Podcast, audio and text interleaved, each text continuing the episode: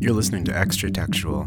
This is a show where we talk about an idea, concept, theme, trend, and relate it to some kind of media like film, TV, video games, books, music, and hopefully discover something about ourselves or our culture along the way.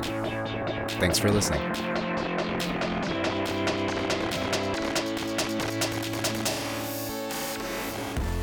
Welcome to the show. This is Eli Steenledge, and with me, as always, is Jeremy Holiday.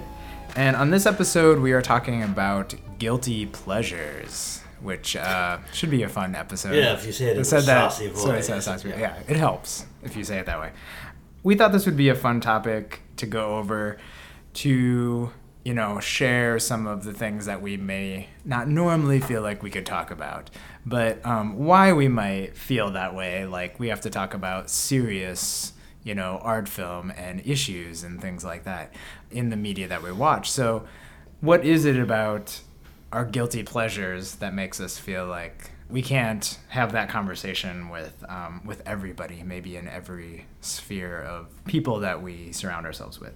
So, uh, there's a few topics I want to talk about connected to what makes up guilty pleasure, and I think even in just the last few years, because there's so much media, those sort of barriers of what we would consider guilty, guilty pleasures has kind of broken down in general. Like we talk a lot about Star Wars on the show, and I think before these new Disney films came out, certain crowds you might be in, Star Wars would be still considered sort of a geeky kids type movies Yeah. that like you know only us like kid like adults would be into. But se- serious adults wouldn't be into that. Serious men. Um, but now everybody loves star wars. Everybody goes see star wars. So i think things are, are sort of breaking down in that sense but i think we could uh, try to define it in terms of like traditionally like low art and high art sort of like b movies and then more like art films kind of the the contrast between those things in some ways i i think to give it sort of a metaphor to try to explain i was thinking lately uh, i've been trying to eat healthier so Good for you. Thank you. And so I've been trying to eat mostly vegetables and salads for lunch. That's also great. That's also great. Wh- what is this show about? Uh, so, so uh, follow track with me here. So I think in some ways, uh, we think of the difference between like the good things we watch compared Yeah. to the bad things. Mhm. Uh, the good things are like healthy, fresh food that we get this nourishment from it, right? We feel better because we watch them. Um, like we we gain something about ourselves, something like that. Whereas compared to like having a treat, uh, some sort of sugary snack, um, it's something we enjoy, but maybe we don't feel the best about it, right? Right. Afterwards, Uh-huh. um, we may not feel full in the way that really like makes us feel good later. We might say like maybe I shouldn't have done that. Like, um, should I really have binged that TV show? Is that really how I should have used my time instead of watching, you know, a educational documentary or something like that? Um, that I could use my time. So I think I'm not saying that's correct or true necessarily, but it's the way we've maybe been set up in our culture to understand what we watch traditionally. And I want to give some background. Uh, the term guilty pleasures, from what I understand, related to like film criticism Yeah. showed up in the late 70s in Film Comment magazine. And so directors and critics, um, they had a regular column where they would share their guilty pleasures. So Roger Ebert, for example, did the first the first article, and um, Martin Scorsese did a famous one where he talked about um, Howard Hawks movie, a lesser known Howard Hawks. Like he's like actually one of my favorites is not like the really good Howard Hawks movie. It's kind of like a bad one um, that people kind of consider. But he's like I appreciate. I learned I, a lot of things from it. I wanted to watch it like all the time, but it's not really like the answer that you would give for the best Howard Hawks film. And then in the early 80s, uh, John Waters did the series in the magazine, and he uh, kind of broke things up and said sort of the opposite in sort of his sphere. So he said, people that I talk to, I would be looked down on if I like recommended to my friends, you know, like uh, a Pasolini film or um, some sort of you know arty foreign films, um, and they'd be you know angry at him for being like, "What did you make me watch this slow, boring film Right. for?" His subtitles Yeah. are worse than the. Right. So, uh, and he, I think, obviously, like embraced sort of the B movie or um, the the film aesthetics that normally wouldn't be considered with sort of arty film um, in his world. So that kind of upturned what we would kind of consider. So those are just sort of the beginnings of it. But I guess for me, just kind of trying to define it for myself would be things that I know aren't necessarily the best stories or narratives, best written things. Um, but they bring me a lot of enjoyment in watching them. I appreciate aspects and can't deny the sort of fun that I have watching them. Um, and I think also traditionally it comes from certain genres that we might consider more guilty pleasures, like uh, teen dramas, melodrama, horror, schlocky horror, um, reality TV. So we can touch on some of those more. But what, for you, Jeremy, would you say kind of constitutes for you when you think of um, guilty pleasure viewing? Well, I mean, so I mean the my at the beginning, I, like I don't I don't put much stock in the concept of a guilty pleasure. I knew you were going to say that. Yeah, I know, of course, Yeah. right. Um, because it's like if if something is good and enjoyable, then it doesn't, you don't have to feel bad about it, Right. right? So then it's because I mean, but I, I do think it is true that um, like a uh, the group that you're in and the genre of the film you're watching is, is definitely a thing. I mean, like Yeah. there are certain people that like you know among among like among my tribe, Yeah. you know, of nerd geeks, like we can talk about Babylon 5 um, and The Expanse, Yeah. um, and without without any shame. Right. Um, but if it's a regular crowd, like there's a lot of explaining I have to do about. Well, okay, so Babylon Five, the production values are really low, and suffered from like having too many people to helm, and and you know, and there's some like wonky space travel whatnot. But it's you know, it was the first, you know, but here are the things that pioneered it, right? Um, you know, and you know, so in some sense, like there's the caveats you have to put in there but I don't I know I don't think that it's actually very good. You know, there here's some it Yeah, suffers from a lot of flaws. And in some sense that that classifies it as like a guilty pleasure. Right. Um, but I just don't put much stock into it. There are a few things that like um like the uh, st- I think it's the Stars series Arrow. Okay. watch- I mean, Seen it it a little is it's a no I think it might, the soap opera network. I think it, I think it originally It's on CW, isn't it? yeah. So It's like the Teen Network. yeah, well, Yeah.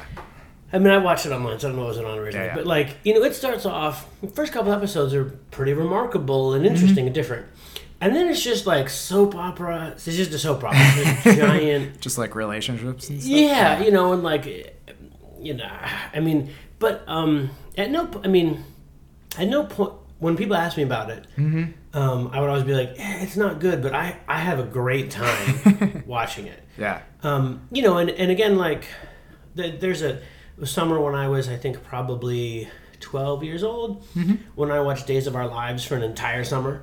um, for those Days fans, it was when, I think it was like the first time when Hope was buried alive. um, you know, and like, and, and like, I, I could point to it. There's something about in a soap opera the way like time flows or doesn't flow. Mm-hmm. I mean, like Hope was in that coffin for the entire summer, and like every Friday at like two fifty eight, Yeah. like we would see her hand, like we would see the little string bump the little bell, and it would Uh-huh. almost ring, and you know that was like for like three months. Yeah. Um.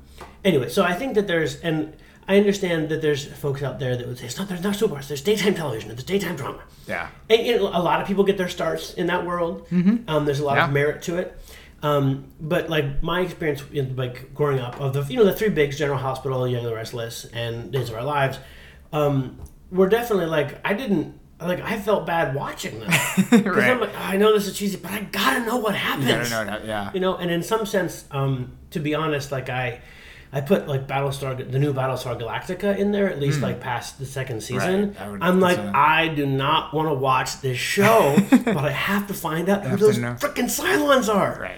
You know, and like I, you know, I was watching it online, and, and it was, it was like I can't actually skip, and I, and I but the thing is, I didn't, I didn't want to skip either. Mm-hmm. But I felt guilty as I was doing it. I was like, oh my god, you know. Yeah. and I think there there are a couple things that sort of exist, and I think for me, like a guilty pleasure is more about like there's some knowledge of the the people who make it that they know that there's like one or two things that they have going for them, Yeah. and they just drag they break you over the coals. You know, and, and, and drag you out for this, you know, this whole long time, Right. And you just watch, and and, and, and that existed, I think, much more in the age of standard broadcast television before Mm-hmm. you know all the stuff on the internet. But sometimes even in the with Netflix, uh, Netflix things or you know Amazon Prime things, things Yeah. you can stream. I'm like sometimes I just don't want to skip. I'm like I could, I was like I can, I can always just look it up on Google, Right, But I know don't what want to. Like Yeah. I, want to, I want to follow you, You on this journey. But I also like don't like why are you telling me all this other stuff? True. yeah. Yeah, I mean, I think sort of what you're touching on a little bit is the escapism of guilty pleasures. Yeah. Like, uh, they sort of like fall into easily digestible genre conventions. Like Yeah. the soap opera, you know how it works. Like, And you I- know the structures. I love vampire movies too. Vampire I, I movies, will yeah, yeah. never not watch a vampire movie. Yeah. I don't care what it is. Like, mm-hmm. I, Yeah, yeah, you just follow. Yeah, it's always interesting, and maybe they do something a little bit different. yeah. Um, and that's kind of what maybe some of the pleasure comes from.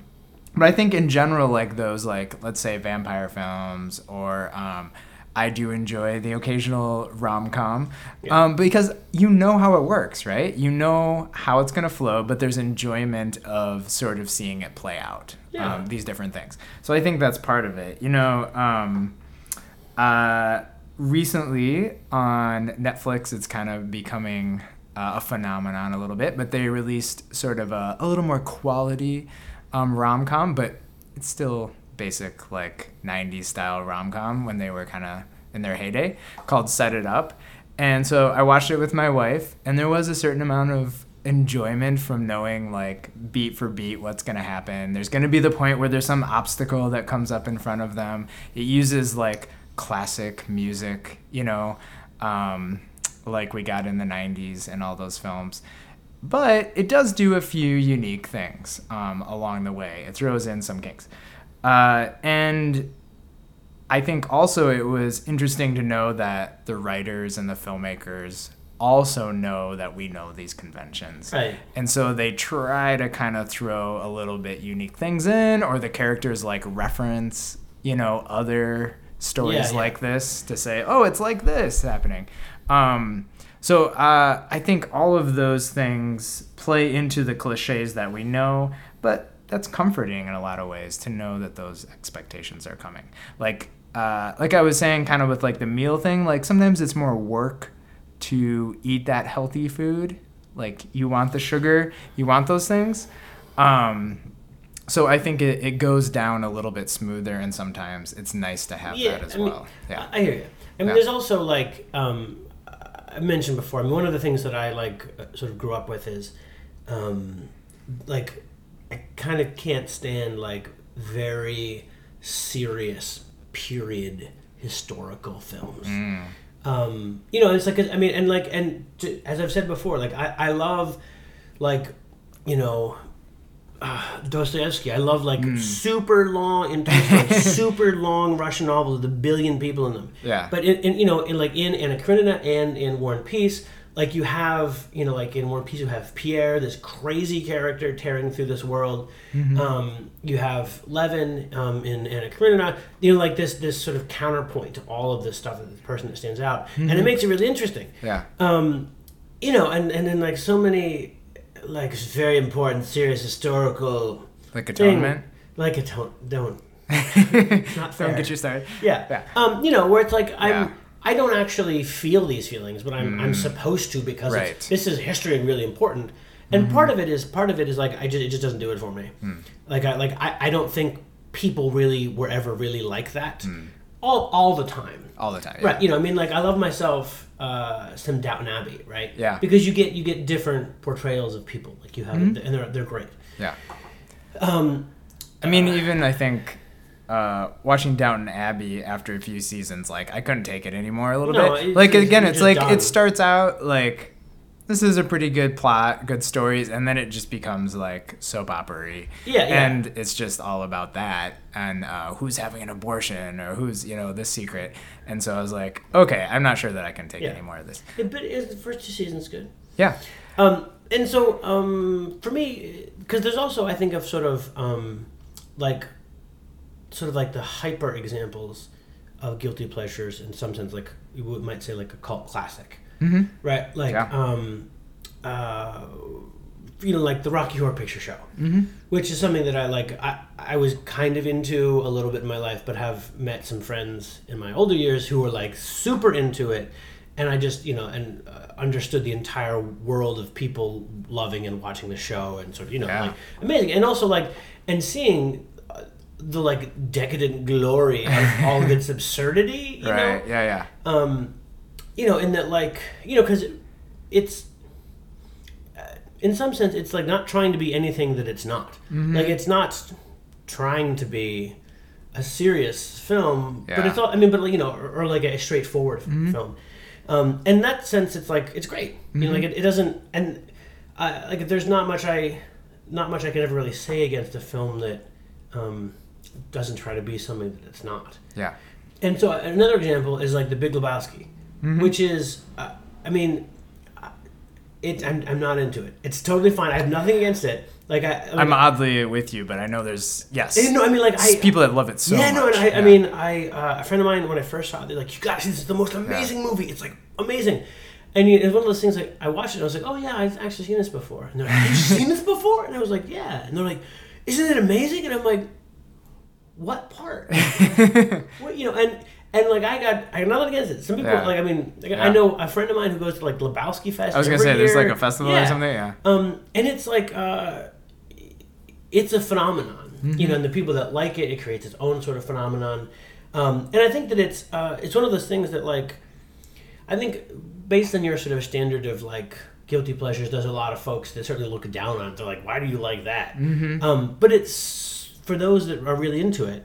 Um, it's so self-evidently enjoyable Yeah. that like it doesn't matter. It doesn't matter, Like you know, because I mean, it's I not mean- like a good something or other. It's Yeah. just amazingly entertaining. You know, hour and a half of your life. Mm-hmm. I mean, the great thing about sort of like the modern place we're in with media is that we can all sort of have our niche sort of thing we like too. Um, can be if we. It's, it's a little bit different than maybe exactly like guilty pleasure, but it's on that same spectrum. You know, um, like Wes Anderson movies are not for everybody. Like some people just don't get them, um, but some people love them, like me. Uh, and I would almost put like uh, you know, like Labyrinth or The Dark Crystal, I think, in some of those categories. A little bit of that is nostalgia, but like, if someone now had never seen those, I think they would consider them sort of bad, um, a little bit cheesy, or You're, you're treading yeah. on thin ice there. I, I know. No, I love them. I mean, Labyrinth, too. fine, but the Dark Crystal. Yeah. Uh, are pretty great, which um, Netflix is updating uh, Dark Crystal, by the way. Yeah, yeah, yeah. New series. But, like, uh, so to kind of with your examples of, like, classics, like, as a kid, I would watch the old Doctor Who or the British Avengers series, Yeah. which, you know, you see things like sets moving and, like, obvious sort of mistakes and bad production. But, like, there's just a certain like style to them that is also enjoyable and that you sort of go with.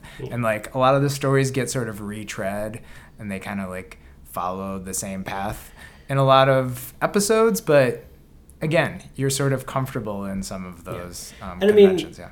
I have like complained about this uh, before, but like Yeah. after watching um, Avengers: Infinity War, um, to bring up a different avengers yeah. Yeah, I was. I mean, like, there's some sense that I- at the end of that film, I was like, you have so killed my desire to ever watch another one of your films that, like, I could care less Yeah. what you make next. Like, Yeah. I, I have, like, almost no desire to watch any of that. Um, and I think that was like a. They that took a lot of work for them to strip that desire from me. Um, but I think that uh, well, there's two things I want to say. One, like uh, guilty pleasures. mm-hmm. Um, e- even if it's like a bad thing Mhm. or, or sort of objectively bad or whatever, Yeah. th- there's always something that's good about it, Mm-hmm. and in some sense, it like it, it forces it to be good. Hmm. You know, because like it like like the Tom Baker, um, Doctor, Doctor Who, yeah. like he was so charismatic that like it it didn't Kinda matter that it was it. bad. Yeah. and it also like it wouldn't have existed had he had that not been there. Mm-hmm. You know, and so it in some sense. And that as that element of a guilty pleasure is that it's very uneven Yeah. you know that there's some parts of it that are not good Mm-hmm. and there's some parts of it that are sort of stand out Yeah. and i think that there, there's a period of time when that stuff passed Mm-hmm. it, it it doesn't pass much anymore i mean Yeah. um it, and again i mean and this is where i wanted to go like so we get avengers infinity war like Mm-hmm. so well put together and so boring it's like gladiator Right. um, which again i know people like gladiator Uh-huh. um, i was so Too bored stodgy and yeah. and I was yeah. like, what are we? Too self-important. Who cares about these people? What is at stake? Like, they're all. I mean, who cares? um, it's like, oh, cool, like fire arrows at the beginning, and that's about it. Yeah. Um, I mean, I think you're bringing up another element too of sort of modern like film criticism and stuff is that we kind of get this sense from like critics that let's say the Marvel films or any of these big series, um, Fast and Furious, which I am not a fan of, first one is good. haven't. I think the first one is good. I, I think I've only seen the first one, I think the so I can't is, say. solid film. Um, so and then mine would be like Mission Impossible, where they sort of get this sense now. You're like, oh well, I have to review this thing, and so I might Yeah. sign some merit in it. And then you find some critics who might be like, hey, this is actually good, or like one of you know they Yeah. find like a new one in the series and be like, hey, you should actually pay attention to this. This is well made. Um, I generally it's think marketing. It's just this marketing. market, yeah, yeah. So again, like the Marvel films, like there are some good ones in there, and we There talked are, about yeah, some of mhm. those. And so I think um, you have to have that sort of balance. But I think we all sort of have a little bit of like our like blockbusters that we sort of love. So another one would be um, as we're recording this, uh, Jurassic World came out recently, Uh-huh. and I don't think besides the original, I think you brought up the original on one of our recent Yeah. podcasts. Uh, besides that one, I wouldn't say the other ones are particularly great in any way. And the first one is great, I think. Um, but you, in the same breath, you get Spielberg releasing Schindler's List. In the same year, he released Jurassic Park. And I think it was sort of like, here's a serious film for you, and then here's like an entertaining film. Um, here's a fun, uh, fun movie to, to eat popcorn to. Um, but I think they're both very well made and well constructed. But there is something in me that's still like, mm, I've heard the new Jurassic World is bad. The first Jurassic World was pretty bad. Bad characters, um, bad chemistry, not really interesting story that they're taking in. But half of me wants to go see rampaging dinosaurs in the theater on a big screen because it is it's fun.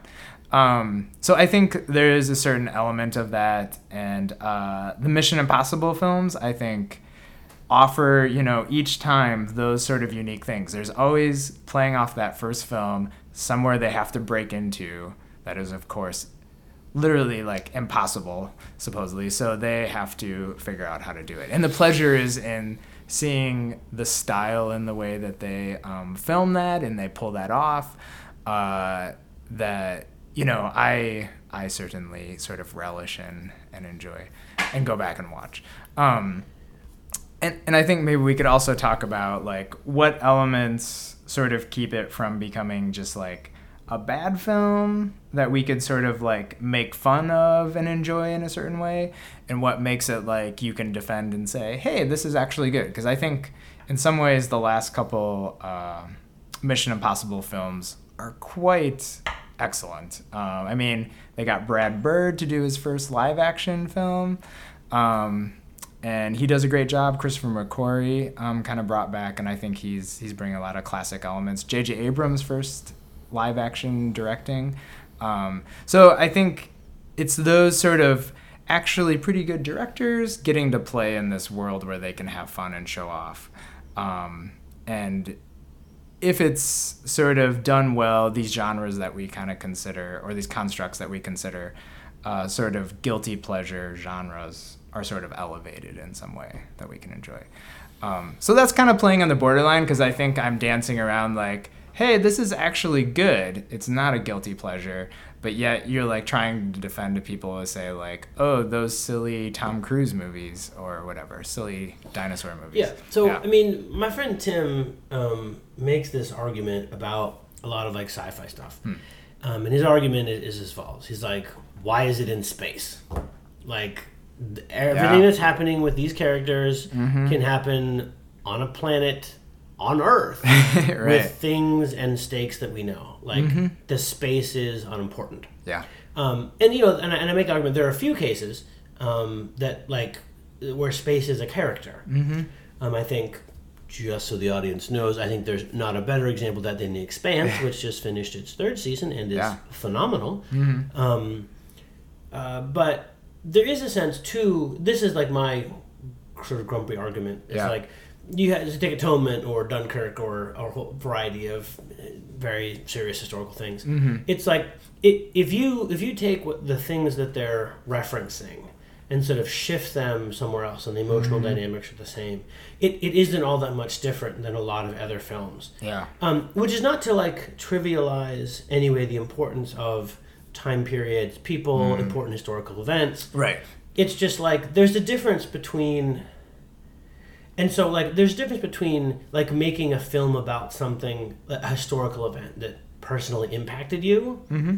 and choosing a historical event which has some cool quirks about it that mm-hmm. makes for an interesting background for a story you're about to tell. Right. um, which is in some sense like yeah no it's about really important moment in 1930 you know Yeah. cool it's like yeah but it's you're writing a story. Like mm-hmm. e- even if it's based on this sort of historical event um, it's ultimately your story and it's ultimately like your character interplay Yeah. and this just becomes like oh but like but we've got this really expensive background Mm-hmm. i'm like yeah i don't you know i mean it, it just it, it rarely impresses me Yeah. um, and I know you. So you, you you've been pushing this bit about like uh, like uh, like there's some films we might have watched uh, in our childhood, for example, like Krull or Oh, yeah, yeah. Or Conan, Yeah. and in the first two, um, that like are they're like in for us they are sort of guilty pleasures to look back on, um, or like the Ewok movies. Mm-hmm. Yeah. Um, and you know, um,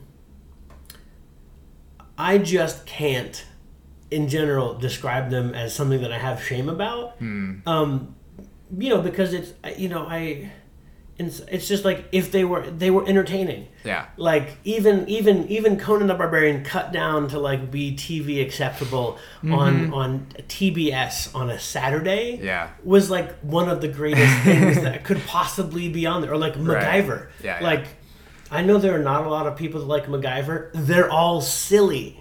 Um, Because it's Yeah. a fantabulous show. love MacGyver, yeah. Yeah, and like many of us did. Mm-hmm. And it doesn't and like just because um I think there's a point like I just whether we're defending it as inherently good or whatever, Mm-hmm. like there's some level of internal consistency or quality um, that I find most important. Hmm. Like MacGyver never becomes something else.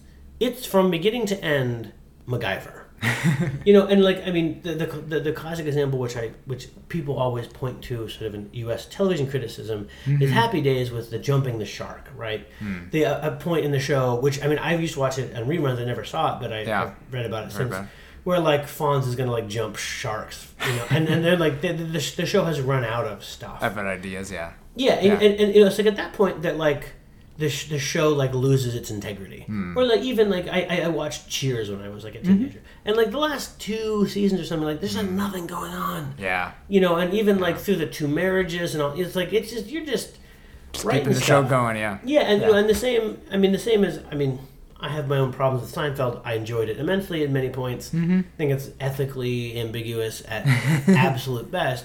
But um, you know, there's a point where it's like they're just making you're making TV, mm-hmm. Um, or you know, or like or you're making the second or third movie in something. And Yeah. I'm like, that's like I could, I could care less about that. Mm-hmm. Um, cause but but if you're gonna make a show, like for example, like Beastmaster, about a guy who has the ability to like see through these different animals Yeah. and is entertaining even when you're like 13, like I don't care, and I'll watch it again as an adult. Um, and you know, it, it- it's almost exclusively a nostalgic a nostalgic experience. Yeah. But I don't I don't I, I don't like to discount that Hmm. because I don't like to. I mean, I'm using evocative language, but I don't like to denigrate like the 13 year old me, and we're like, well, you don't know, Yeah. you know, like you don't know what you like, Right. um, because he did, you know, and like, um, Yeah, I mean, I think there's something you were kind of touching on there too that say some of these like classics from our youth or we see different phases like your uh, vampire film example like you are a sucker for watching whatever kind of vampire but i think as sort of cultural critics that we may be Yeah. um, looking at it and thinking i think anybody can do this but um, you can see the development of the vampire genre Yeah. through history, and we might say, you know, newer developments like 28 Days Later, where the zombies, uh, that's zombie, I'm sorry, um, but the zombies get fast um, Yeah, in that yeah, film. yeah. Or let's take, um, and 28 Days Later is a great film, yeah, like It is. from any standpoint. yeah, yeah, I think. yeah. But let's say in the past, vampires were very like sort of uh, like sexy, but like Yeah. dangerous, and maybe have to do with like you have like a sickness or something to represent. And then we get to like Twilight, where vampires are kind of beautiful and like. Um, something alluring that you want to Yeah. become, and it's a very sort of like sanitized version of vampires Yeah. um, in a lot of ways. And I think it's interesting to look at. I don't know that a lot of people would say the Twilight films are anything great. I've only seen the first one, I've honestly. seen them all. And With but we love them. but I think uh, you have to kind of look at it and say like, why were these so popular? Like, what is going on that this is tapping into um, the current culture and what people are wanting to get out of this genre um, that they're seeing? That's different than maybe like even ten years before those films came out. So I think there is. For me, a certain interest in and some pleasure in watching that. I mean, my wife kind of just says like, "Well, you just like watch everything," but there is sort of this um, curiosity I have to say like, you know, why are other people enjoying it so much? Um, maybe I will find you know some enjoyment watching it too, and uh, seeing what other people are seeing in these things. So I think as genre wise, we can see a lot of those uh, different changes. And I think with zombie films, we see sort of the fear um, and this anxiety in our society that comes out. And it's the fears change um, as what's happening in our in our world. Yeah, yeah. Around you know, and like you know what again, like also too with like the Star Wars films, like what Mm-hmm. the what evil represents and what the you know what the good represents are sort of more t- culturally culture tied. change. Yeah. Um, I mean, but for me, I mean, I mean, I'm sure you know I would say this, but I mean, some element of like the designation of guilty pleasure is about like snobbery. Mm-hmm. Um, it's about like, well, I mean, like who? I mean, who cares about Right. Twilight? It's just a bunch of like tweens reading it. Yeah. Um, I loved the Twilight book. um, you know, and I also liked. I mean, I think she was written another, novel, but um, after the host, I probably have talked about. But her, Mm-hmm. she wrote a fourth novel, a fifth novel, which was um, the host. It, it, it's, not, it's a it's a sci-fi. Totally different story, yeah. Yeah, it takes place on Earth, sci-fi, near Mm-hmm. future. It's great. Um, it just has a horrible ending, um, which I, I think is just in there. It, it's it, there's a there's a lot of like, um, well, all I'll say is like even in the future when aliens almost take over the world, uh, uh, good old fashioned Mormon values are still important to people. Right. And so there's some element of that that gets tucked into what could have been an amazing, like, cross species love thing, which Mm-hmm. just becomes a horrible, horrible ending. She she just missed the opportunity as far as I'm concerned. Um, but like when you, I mean, I don't know. I mean, I don't know how many people like mothers read Twilight because their daughters read like, oh, this is horrible. And I'm like, Yeah. but but are you enjoying it? Do you like it? Yeah. Like, why does it have to be something else? And again, I mean, like if you take a lot of the dynamics of say between like Anna and Vronsky and Anna Karenina, like it's not all that different than, than a whole bunch of romantic comedies, Right. a whole bunch Still of kind of like the elements of Twilight Yeah. um, you know, like why is it that you know? I'm given like Stephenie Meyer is no Tolstoy. I'm not saying that. Mm-hmm. Yeah. Um, but like I've read both of those things. I've enjoyed both of those things. Yeah. Um, why is it that? they're- Yeah, I mean, like, like you know, and for me, like there's um, the uh, the elevation of art Mm-hmm. is not morally neutral. right? Yeah. Like internationally and across the world, like it's There's particular kinds of yeah. white people making awards to give other white people for their art to demonstrate how they're more civilized than these barbarians who make barbaric art. Right. Right. This is like the, It's the a it is a, is- small group of people saying this. Yeah. yeah, when it's also like a, I mean, it, it- the, the height of a lot of this stuff comes around during the, the, the colonial age. I mean, it's Mm-hmm. not, you know, and, and even look at how hard it is for, I mean, like what's happened in Britain in the past 10 years about the, the distribution of like liter, uh, the, or the giving of literary awards to like South Asians who have been Yeah. a part of British culture for hundreds of years.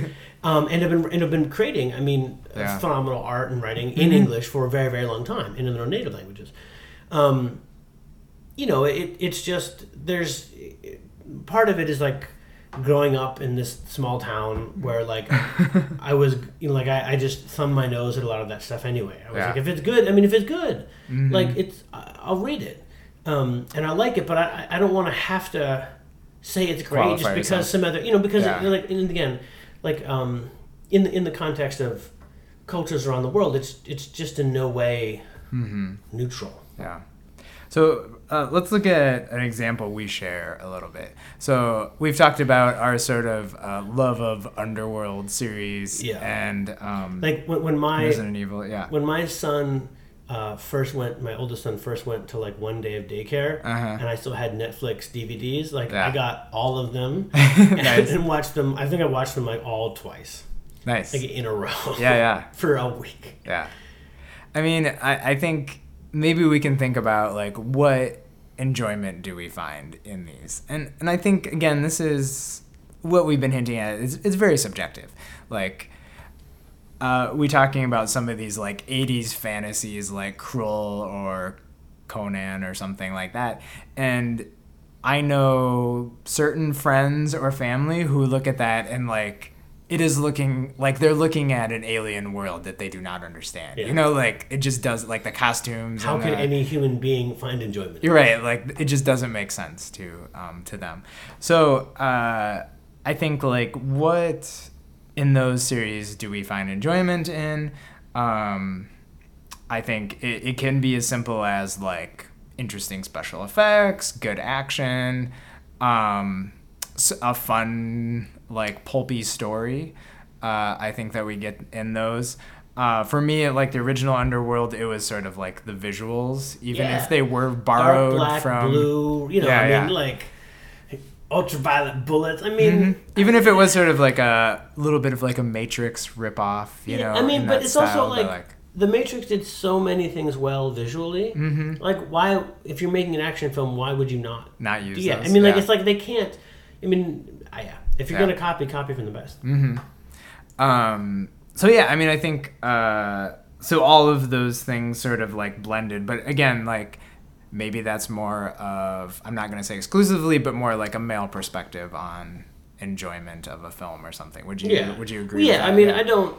Um, yeah, I mean, I think most of the people, well, most of the people that I know who like the Underworld series are mostly dudes and like fairly goth-ish, um, who are into like, I mean, like when I was like, um, like the same folks that would have been into The Crow, um, right, yeah, which is yeah. a fabulous film. Similar, yeah. Yeah, Similar I mean, but, like, in a, yeah. a particular aesthetic, a particular like genre of art, life, style, Mm-hmm. approach.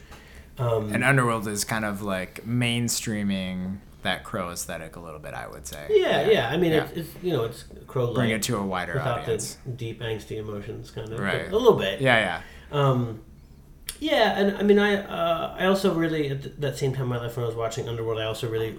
I watched like all the Resident Evil movies. There were like two or 3 I don't actually know, and I don't remember Mm-hmm. There's a the lot plots now, yeah. of them. I only remember the first one Um, very well. But like I played the video game, played Yeah. the original Resident Evil, Resident Evil Two, um, and it was just I mean like uh, there was a time I mean Mm-hmm. which some folks won't remember, but like it was just cool to see a movie based on a game because remember people were like True. oh my god there's a there's a movie a, a film based on a video game yeah, yeah. you know and it's like yeah I mean you you know even then I'm like as soon as like like video games are gonna make billions of dollars and then you're gonna talk it's then like it's all about economics it's Yeah. not, it, in some sense it's not entirely about art Mm-hmm. and again I mean it's like I mean, how many? There are plenty of like cop movies. Like my dad watched all the Dirty Harry movies, plenty of westerns. Yeah. With which are like about the same thing. Right. I mean, whether it's you know like uh, ultraviolet bullets or Mm-hmm. the silver bullet or the peacemaker. I mean, it's the same story. Right. Um, it's just a matter of like what sort of context it's in. Um, and the context, I think, is what part of what attracts people to it. I mean, Yeah. True. I mean, there are like there are some some phenomenal westerns that I like, um, but in general, the genre, I'm like, yeah, you know, Mm-hmm. Doesn't I'm do like, much for you, Yeah. yeah. but I'll like watch a samurai film or a Hindi. There's uh, some genres that I'm like, I watch like the any- setting. yeah, Yeah. Yeah. you know, and you know because I like that genre. Mm-hmm. Um, Yeah. I think. but but it's like even sometimes um, keeping with sort of my guilty pleasure standard, there there are plenty of times in Resident Evil two or three or somewhere somewhere Yeah. along the line where I was like, I don't, you know, someone's like, ah, it's like it, the, the point in the film, which happens in many Mm-hmm. mediocre films, yeah. where someone has to like yell a few lines of dialogue to somehow connect what you just saw Yeah. with what you're about to see so you can get to the action scene Mm-hmm. then that's when i'm like oh man you know it's like Yeah. You know like eating the bacon cheeseburger Right. you're like i should you Should have know. done. Yeah. yeah um because it's like they even know they're like yeah i don't know it doesn't work but just wait till we get to the shooting Right. I mean, I think that's exactly true of like uh, one of the underworld films does not have the main characters in it, and it's like a prequel, like historical more going back. And I remember like watching, I was like, okay, it's in this world, but you can tell there's like a difference in the quality, sort of. Yeah. But again, you're kind of looking for like. I know there's going to be an awesome fight between werewolves and vampires coming Yeah. up, and that's sort of the pleasure you get out of it. And I think also we sort of hit that level of like yeah we're gonna combine vampires and werewolf movie together and have this like world created around that um, Yeah. which i think adds adds a new element that makes us curious And also, So, yeah. there's an element of like um, in those genres where uh,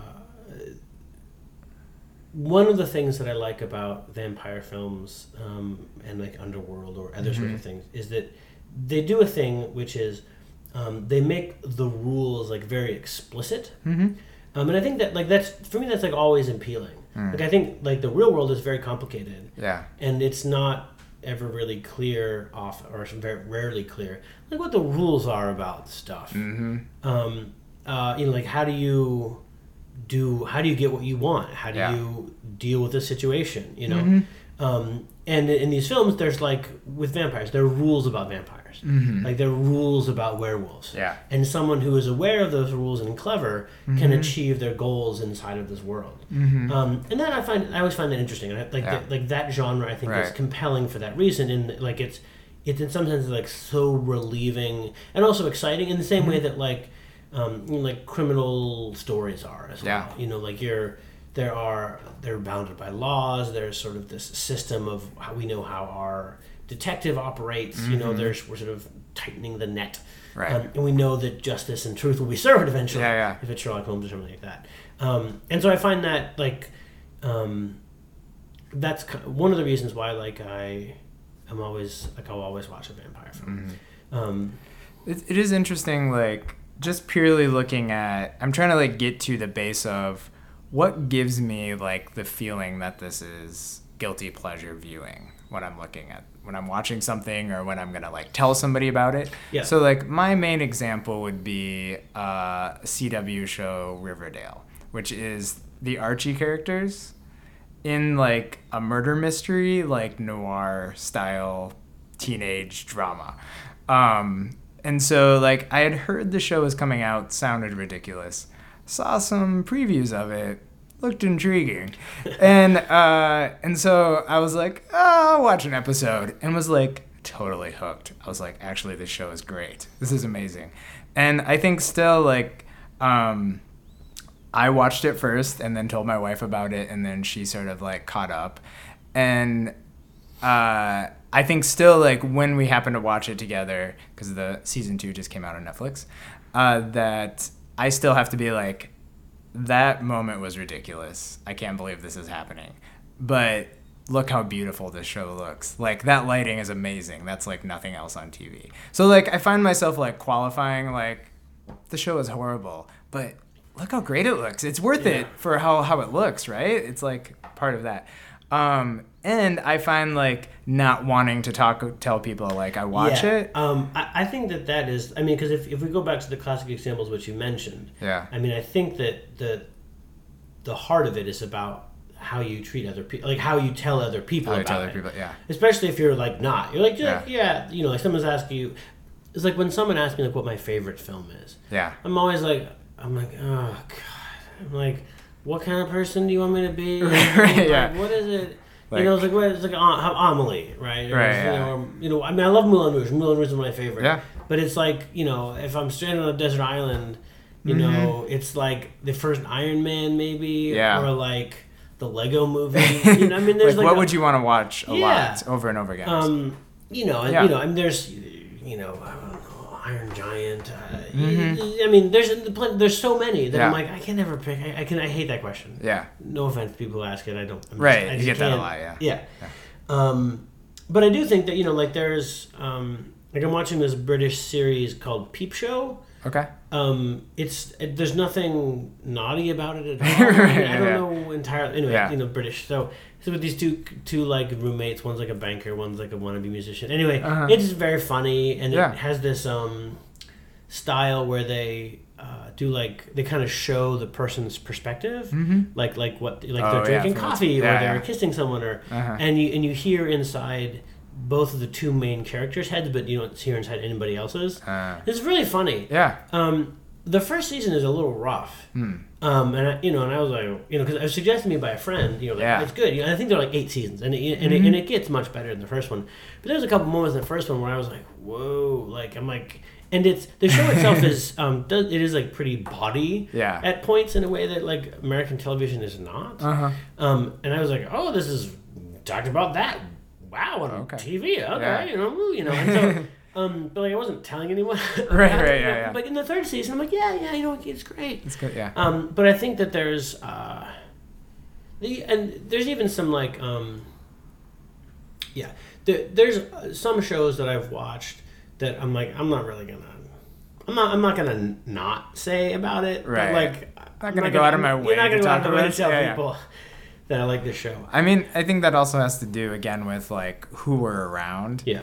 Um, so like uh, somebody at work um, mentioned like, "Oh, you watch Riverdale?" Like saw me watching it or something, and they're like, "Oh, it's so good." And I was like, then I could like gleefully be like, Yes, "Yeah. I know it's so Uh. good. Like you need to watch it." And they're, I was like, "It's so ridiculous." They're like, "But it's so like deliciously bad." Like, Yeah. and I think part of it is for me like a qualifier again like i think the um, showrunners and people that make the show like are in on it sort of like they're playing it up. Yeah. and it, it has like a self-knowing in the melodrama and they even have like uh, one of the characters knows his film history and stuff and like references. So it's fun in that way too because i get some of those inside. But it's sort of like lowest denominator mentioning reference to those things. Yeah. and i know you're not a fan of quentin tarantino but i think he's kind of like the one that mainstreamed again this concept of like I appreciate what was considered like B movies, not like um, high art uh, foreign film type stuff. But he's like borrows pieces from that into films that are often considered like, oh, he's doing these new things with it. Like, there's never been a filmmaker like this. But he's borrowing bits and pieces from these um, sort of B movies. And I think Scorsese has done the same thing with his use of violence and the way that he shows it.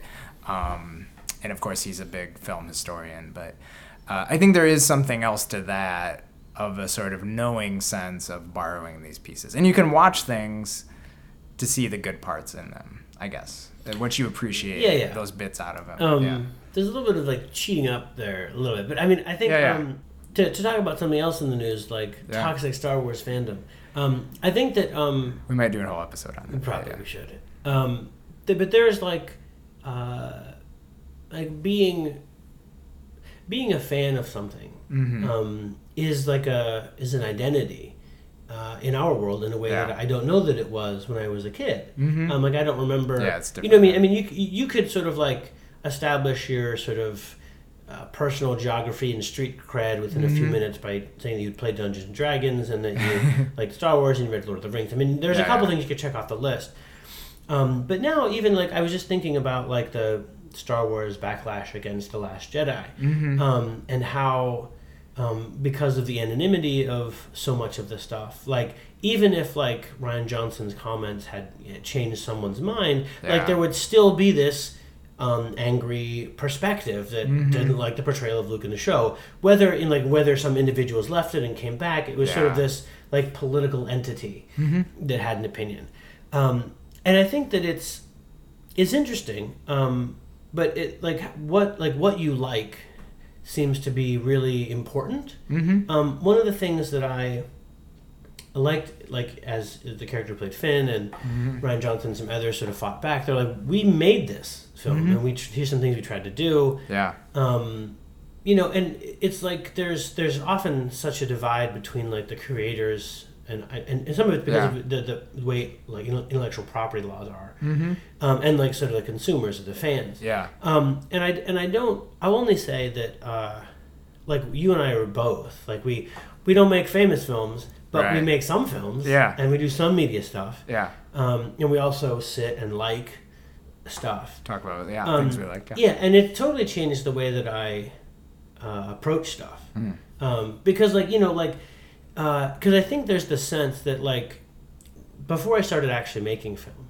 like, the way I showed my coolness Mm-hmm. in the realm of media Yeah. was by what I liked. Mm-hmm. You know, it's like, well, you know, and that, and that's in some Yeah. sense, like in the movie High Fidelity, like that's Mm-hmm. how you, how some elements of identity are defined in an artistic space when you are not an artist. Right. Um, and I think that, uh, you know, I would just like to see more people make art, period. I mean, like, I, Right, like we live in a world in which that's probably easier than ever. Mm-hmm. Um, and I love it. And, and it's like, my kids watch a lot of stuff on YouTube. I really like watching a lot of it. Some of it's just like it's like here's a toy, we open it up. It's an advertisement, but Yeah. there's also a lot of like dads making movies with their kids Mm-hmm. because it allows us to talk about how the art is created. This is my point, um, and it's that like it, like a it, there's some things that like once once we started making films and making decisions and on realizing how hard it is to do stuff, Mm-hmm. Right. how hard it is to make something look the way you want it, how hard it is to take an idea in your head and get Mm-hmm. Yeah. that to happen on the screen and have it feel the way you, you want it to feel. Right.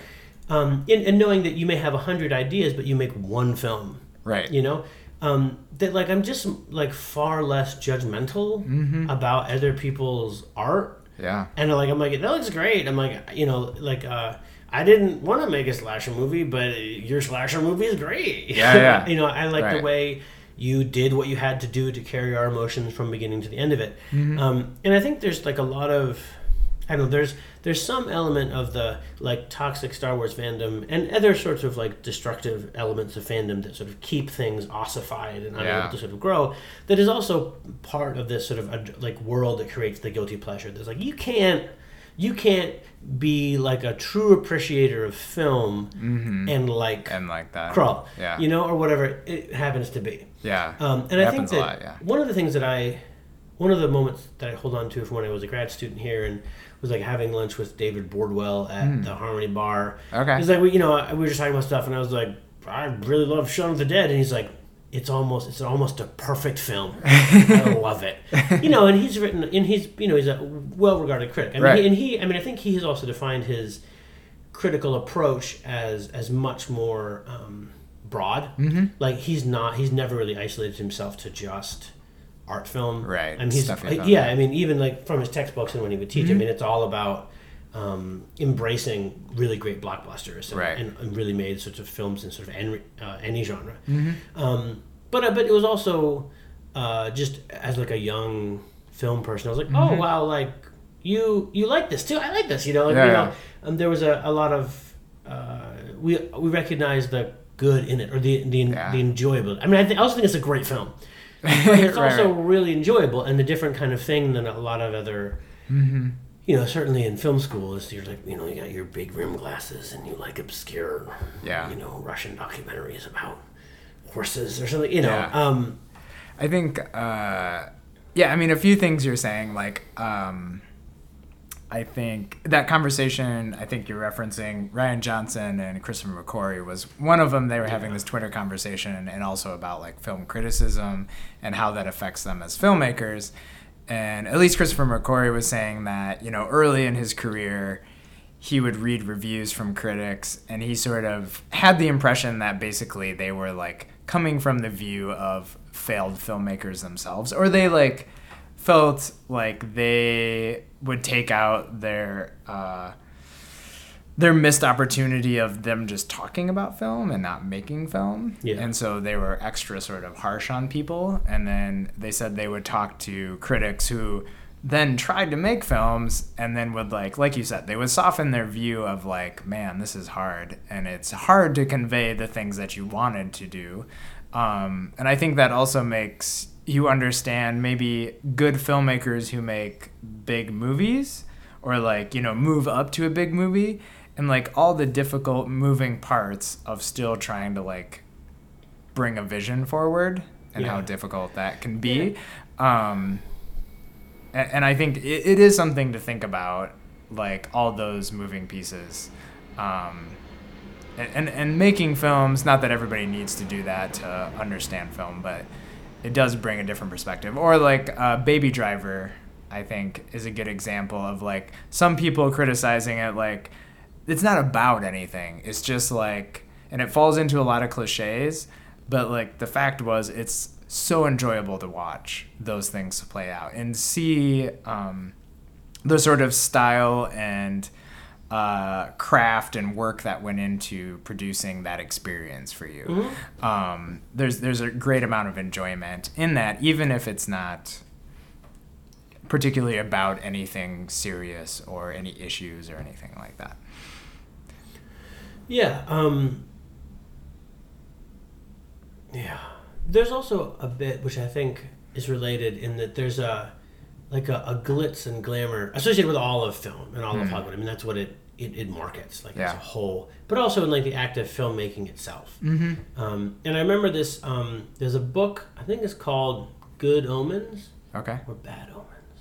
Anyway, it's a novel that Terry Pratchett and Neil Gaiman wrote together Okay. two of like the most famous Yeah. um, authors in a particular genre, particular, and you know, and Mm-hmm. like there's a, a part in the foreword where like people are also, are also like, oh my god, like Terry Pratchett, like what was it like working with Neil Gaiman and Yeah. Neil Gaiman? What was it like working with Terry Pratchett? You know, like Yeah. Mm-hmm. it's like two worlds colliding, exploding in a thousand little things, and they're both like, yeah, it was. He's great to work with. It was, you know, it was a job. it's a guy, yeah. We got the job. We did the job. Yeah. You know, we're writers. We wrote. Yeah. Um, and they did kind of this alternating chapter thing, Mm-hmm. um, which is also something that um, the authors of um, Nick and Nora's Infinite Playlist did. Okay. The movie's fine, but they, the book is like really cool and quirky, and they would like each write a chapter and send it back and forth. Mm-hmm. Oh, okay. And that's similar to how um, uh, Bad Omens or Good Omens is. Yeah. Um, and that like Terry Pratchett writes most of one character. You know, Gaiman writes Mm, most of the other character as they yeah. sort of get closer to each other in Uh-huh. this situation. Um, you know, and and reading that, I was like, oh, like, because the it's just they're writing. You know, in some sense, like they're you know, like Mm-hmm. Rian. Johnson just made Star Wars, Right. and and and even and like George Lucas just made Star Wars. Yeah. You know, like I, I know I talk about it all the time, but like that, that at some it's like it was just the Death Star and it was just a bunch of battleship parts in a Right. Hollywood studio. You know, I mean, it, it means a lot to us, mm-hmm. um, and that's awesome. But it's also just a thing. Yeah. I mean, we're working at a totally different level, but like we've written some scripts for Yeah. shorts and we like maybe are passionate about our choices that we made.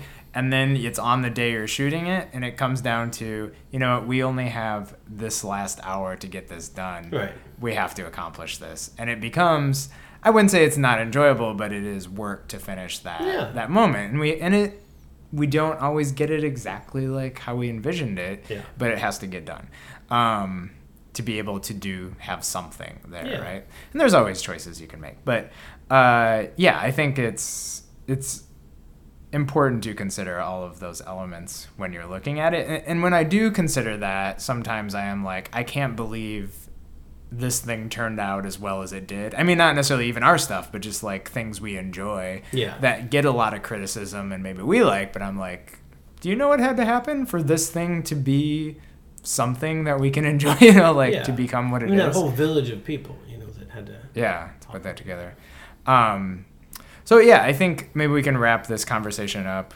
But uh, I think there's still, like you said, when I'm talking about Riverdale or bringing in Tarantino and how this is elevating it or something, it's still like this need to qualify what I, why I think it's good and something is not. And I still have that tendency if somebody said, I, I don't know if I can think of, but like reality TV, which we didn't really bring up, Yeah. which I don't I think don't either of us are really that big of fans.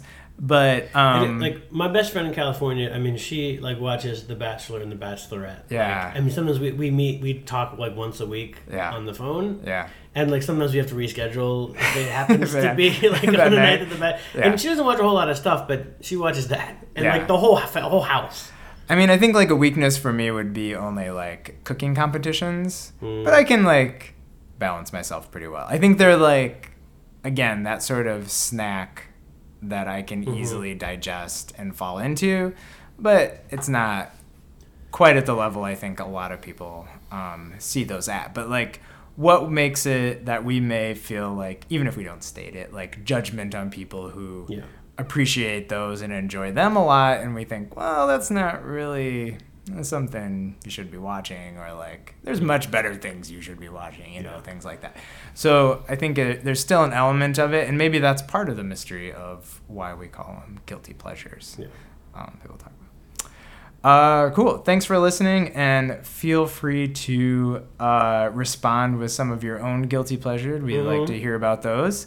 Uh, you can email us at extratextualshow at gmail.com, or you can go to our Facebook at Atwoodland Productions, um, which is what we produce this under. Yeah. And we'd love to hear uh, more comments about this. Yeah, and Yeah. one thing we didn't touch on actually, which I'll just say as we leave, is like there are definitely some like video games which are guilty pleasures. Hmm. Um, one one I'll mention is called Broforce, which Yeah. is like there's like it's like a crazy old eight bit thing. Your characters are like RoboCop, Uh huh. um, like Time Bro. There's uh, Ellen Broadley. I mean, it- it's like a Yeah. ridiculous sort of like you're just like saving democracy around. Anyway, Yeah. and it's just you just blow up Nazis and aliens Yeah. forever.